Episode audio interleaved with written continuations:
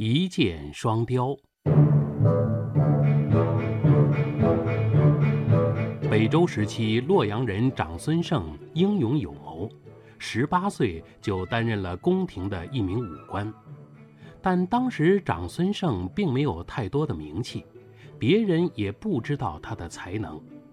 有一次，大丞相杨坚偶然与他交谈了几句，结果发现他不仅武艺超群，而且呢。智谋过人，杨坚认定他日后必定能成为一代名将，对他非常赏识。当时北方游牧民族突厥首领摄图和北周友好相处，互派使节往来。为了炫耀各自的实力，双方都选派有勇有谋的人充当使者。但摄图总是对北周派来的使者态度傲慢，瞧不起他们。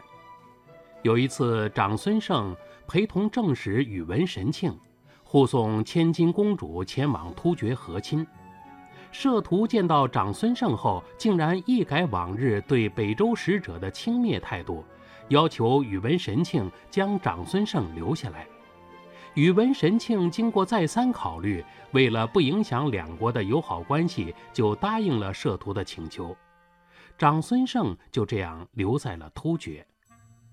整整一年过去了，摄图每天都让长孙晟跟随自己左右，而且呢，每次摄图出猎总要长孙晟陪同。有一天，摄图在营帐前看见空中有两只大雕盘旋，正在为一块肉你争我夺。摄图看得饶有兴致，他派人把长孙晟叫来，递给长孙晟两支箭。命令他把两只雕射下来。长孙晟接过剑，迅速翻身上马，一路飞驰而去。渐渐，他离大雕越来越近。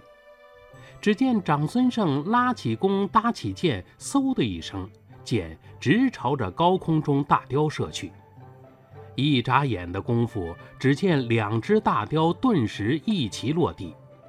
原来长孙晟这一箭竟然射穿了两只大雕的胸膛。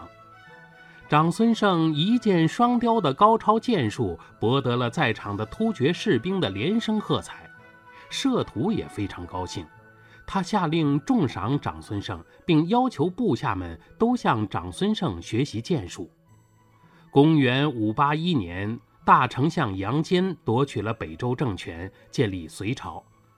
突厥借口自己是北周皇亲国戚，联合北方各部落，准备大举进攻隋朝。